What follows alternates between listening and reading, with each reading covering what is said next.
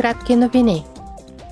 На пленарното заседание на парламента вчера евродепутатите обсъдиха как да противодействат на външна намеса, манипулиране на информацията и атаки срещу демокрацията, особено от страна на Русия и Китай. Заместник-председателят на комисията Вера Яурова заяви в пленарната зала – Каквото и да правим, трябва да го направим по-европейски.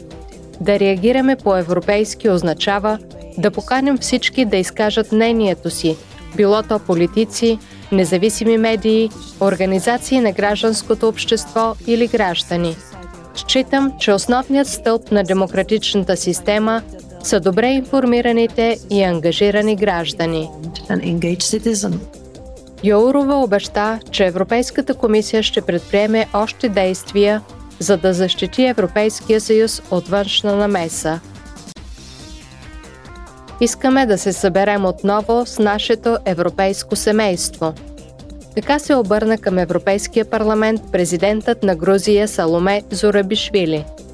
Тази седмица тя поиска Грузия да получи статут на страна кандидатка за членство в Европейския съюз до края на 2023 година. Грузинците няма да се предадат. Не предавайте Украина и солидарността. Не се отказвайте от Европа и нейното бъдеще. И не се отказвайте от правата си. Затова съм толкова силна и оптимистично настроена.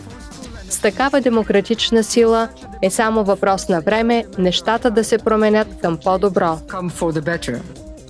Председателят на Европейския парламент Роберта Мецола заяви, че са необходими подходящи условия в Европа за постигането на европейско бъдеще за грузинските граждани.